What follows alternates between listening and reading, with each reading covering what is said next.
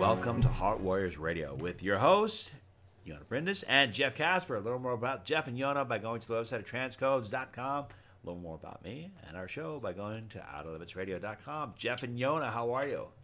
Hi Good. there, Hey. Ryan. Thanks for having us Yes, on the show. Excellent. Definitely. A pleasure. So, as the world, uh, you know, looks like it's going to completely fall apart right now. Maybe this is some of the last few days where we have running water and uh, people less crazy. Uh, what is your thought? Maybe maybe you have a better uh, perspective on this and a little more optimist than me. So, what do you guys think? Do you want to go first, Tom? Go ahead. we have different perspectives on this. We have first. yes. so This is a, a probably going to be a very unique Heart Warrior episode because we will share our different perspectives. It's very very cool. So my personal view from an energy healer, energy reader's point of view. So I constantly read out collective energies. I constantly report about them. I constantly produce energy tips for people, and I do this professionally. I do this every day. Reading out collective energies right now is, of course, you know, the the the, the fear that is, uh, you know, uh, sort of hitting everybody. That's the, the the primary energy that is sort of in the foreground, and this creates a lot of uh, doubt in people and a lot of physical symptoms, not related to the virus, but related to their fears. Okay, so there's there's physical responses to this tension and to this uncertainty, to this global anxiety right now. So that is one big aspect. Then is the psychological aspect. Of course, those are all the consequences, the result of the global situation. What the collective energy underneath that is actually reflecting back, though, what this is mirroring back to us. And that's the, the more interesting part here, the, the larger perspective, is that there is a, a collapse of some of our lifestyles, some of our attitudes towards our planet, towards our um, own, you know, uh, societies, towards, you know, this this overall way that we have been dealing with our resources, with ourselves, and with another, and that is sort of a parasitic, exploitative way. And so, from a pure energetic standpoint, all conspiracy theories aside, the virus is an energetic mirror, an energetic replication, basically, of this parasitic lifestyle that we have, the consumerism and the materialism that we show. And so, it's mirroring this back to us here by, you know, forcing us to go into introspection, to go into collaboration, to go into seeing the greater good for all, to go into appreciating resources more, to go into local, you know, self-sustaining, self-governed um, uh, communities more. So, from a pure energetic point of view, which of course always uh, looks at the larger timelines and not so much, you know, the, the, the subjectively experienced pain or suffering at a given moment, uh, this is actually a very positive development because it actually allows us as a whole entire human collective to rethink, to regroup, to rebuild, to build healthier ways, to work with another, to work with the planet. I mean, if we just look at the uh, deceleration of pollution here uh, on our planet over the last uh, four to six weeks, we can see that there is a, a, a huge positive effect of that as well. Of you know countries being planet, locked planet's down. not doing good. You know, everyone's stressed and wondering where the next meal is going to come from and flip it out. I, Right. don't know. Uh, Yeah, I guess there's a positive thing to it. There is. But I I mean, mean, there's yeah. do you think that Gaia is aware about it? I mean, at this point in time, the spirit of Gaia is aware. This Gaia like wondering, oh my God, you know, did, what did the humans go extinct? And is Gaia kind of wondering what's going on? Do you think? I don't think extinction is the problem. No. I mean, that's not what we're facing. You know, we're facing a consolidation. You know, we're not facing the total annihilation No. of humanity. We're, we're facing, you know, things such as okay, maybe we have to work a little more conscientious with resources. Maybe we have to collaborate more between nations. Maybe we should start seeing us, you know, more as a as a whole entire collective rather than nations or tribes or races. Okay. Jeff, what are your thoughts? If you're looking at this, where do you and Yona differ on this? Actually, that not too much on that. The the whole thing that I don't really feed into is is there's a lot of um, like conspiracy and fear and all this kind of stuff, and and, and the conspiracy just adds to the panic. Um, I think what Yona talked about, and, and I feel this too. What Yona talked, about this is an opportunity for us to seek for higher vibrational solutions. To realize that if we keep trying to blame everybody, shove everybody, and stay in panic, it's going to get worse. You know, this is not a this is not a, a, a, planet killer. This is nothing. It's just a really bad virus. We face worse viruses than this one, um, and it's just unless it would change and get worse or something. But right now, it is not going to do a major stop on you know fire or water or power or anything like that. It may create some issues with food for a bit and all that kind of stuff. But as long as people keep their heads and pay attention, they could like like Yona mentioned, they could really learn a lot from this. Like like a lot of the people right now that I talk to that deal with anxiety on a daily basis, you know, it's an opportunity for them one to well keep using the skills they already know of how to stay inside, but also learn what's important. So there is a beauty in this what what we're seeing like with our own clients and with even things around here locally people are paying attention more to each other now. Some of it are doing out of panic and trying to stay away from social distancing but also some people are really reaching out to the loved ones that they have. And it's an opportunity to really reevaluate what's important. See when the potential of this life ending which is, is a higher potential right now by a little bit than, than it usually is we have a tendency to pay more attention which is the beauty of what those things do now, of course, it's also scary and it can create lots of panic and fear. It can create loss and grief and all that kind of stuff. But it's not to the point where our way of life is done. But I think it's an opportunity to grow. So a lot of what Yona said, I totally agree with. I just don't feed into the the the, the it's you know it's the end.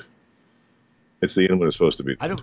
I don't know if it's the end. I just think that it's a it's a golden opportunity for the sociopaths that uh, control everything to seize more power, and they're doing it, and they're doing it, and people are just kind of sitting there you know, letting it happen because I don't know what it is. Maybe on an energetic level, they're cowards. Maybe if you look at the collective group of people, maybe in the U.S., I don't know if you see a lot of yellow in there because I feel a lot of yellow coming off the, the public, and you're probably wondering, well, why are you going in this direction? Well, I, I don't know. I, I feel that there needs to be people that need to be, be vigilant and be more mentally stronger because I don't know what the world was like when the Spanish flu came. Maybe people were stronger, they were tougher, there was more grit.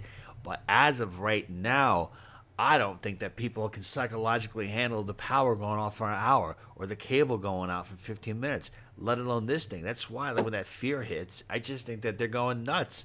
They're going crazy. And I can tell, I'm not. I'm kind of part of it because I'm in, I'm the media and it's getting to me too. And I'm, you know, I, I want to be prepared too. But uh, I just don't see the the resilience or the grit. I don't know. What do you guys think? Do you agree or disagree? Well, if you compare with the Spanish flu historically, this was in the middle of the First World War. Not the end of it. Yeah, it was to, towards the worst part of the the the First World War. It was a terrible situation. Mm-hmm where uh, millions of men, you know, like healthy men already had died, where there was already a shortage, where there was a shortage of resources and so forth. It was terrible. We forget that sometimes.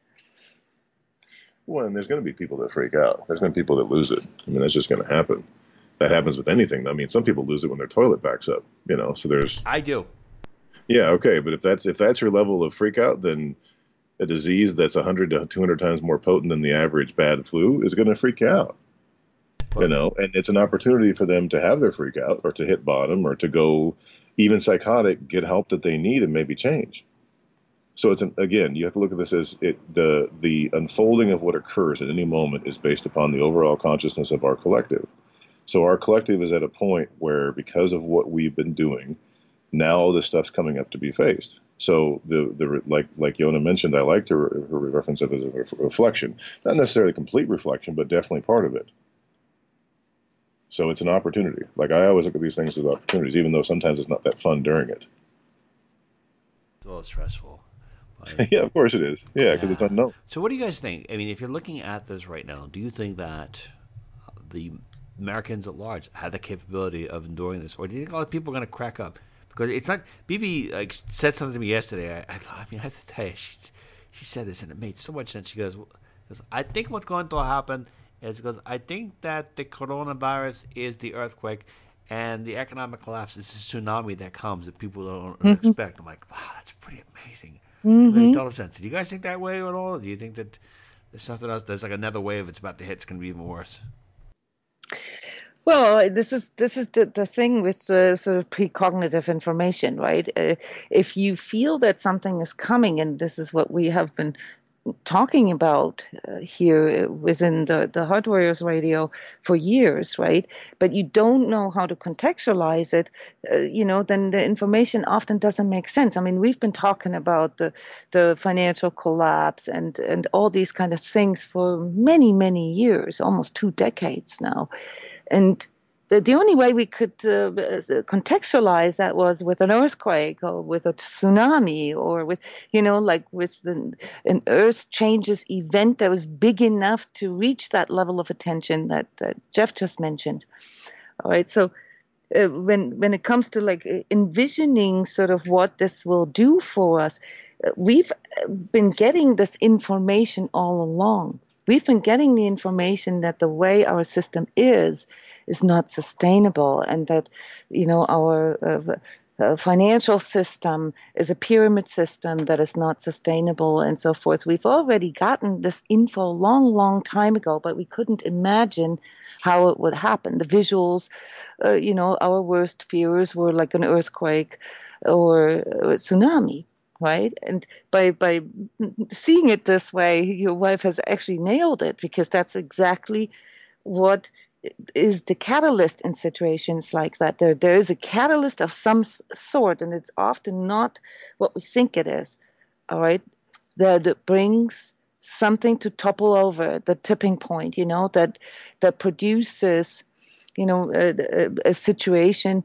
Um, that makes uh, sort of everything that is untrue collapse whether or not, and this is where the conspiracy theories come in, whether it's the good forces trying to dry out the swamp or the bad forces trying to take over the world or, you know, whatever the theories are that are out there.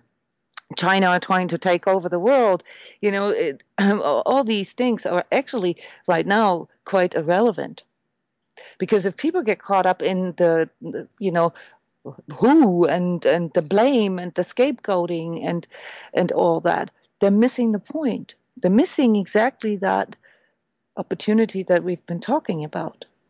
Because there's a situation right now that asks us to walk up in a certain way I don't know what the, what can we people do at this point. Is this something that was planned for a long time? Is this situation that we world faces ourselves in is something that was planned? Are we going to expect more bumps in the road? And what is your perspective? Is this just start of, of, of a whole change where life kind of gets really rough for a long time? We'll see. I mean, it's gonna go. It's gonna have to get a little bit worse before it gets a little bit better. I mean, that's just how this goes. the The virus is not fully run its course yet. Um, you're seeing you're going to see massive jumps in cases because testing is now being done more consistently, and as that happens, the numbers are going to go up, and also likely the death rate hopefully stays low. You know, like like it has been. Um, so it's understanding that this will create some drama and it'll create um, some ripples that'll have a lasting effect, likely six months, a year, two years, three years, five years, depending upon what you're talking about. But some of those ripples will actually be very positive, like what you like Yona mentioned with some of the the um, lack of pollution or the lack of and creating pollution, what that can show people. It can also show people how maybe to better reconnect again. But it could also show people how to become more and more distant from one another. Could people get more and more anxious and more and more separated. Um, so there's a lot of potentials. And as Jonas mentioned many times, it could create more of a bifurcation where more people go into that coldness, they go into that trying to stay safe from a violence point of view, where other people will see this as an opportunity to go broader and wider no matter what happens. Because a lot of times with anxiety and things the, of, of the panic and the phobia that are occurring right now, it's learning to maintain your energy in the moment, how that's so vital and so important. because the majority of the time, I would say probably, I don't know, you might want to change that, hun, but probably over 95% of the time, it's not needed.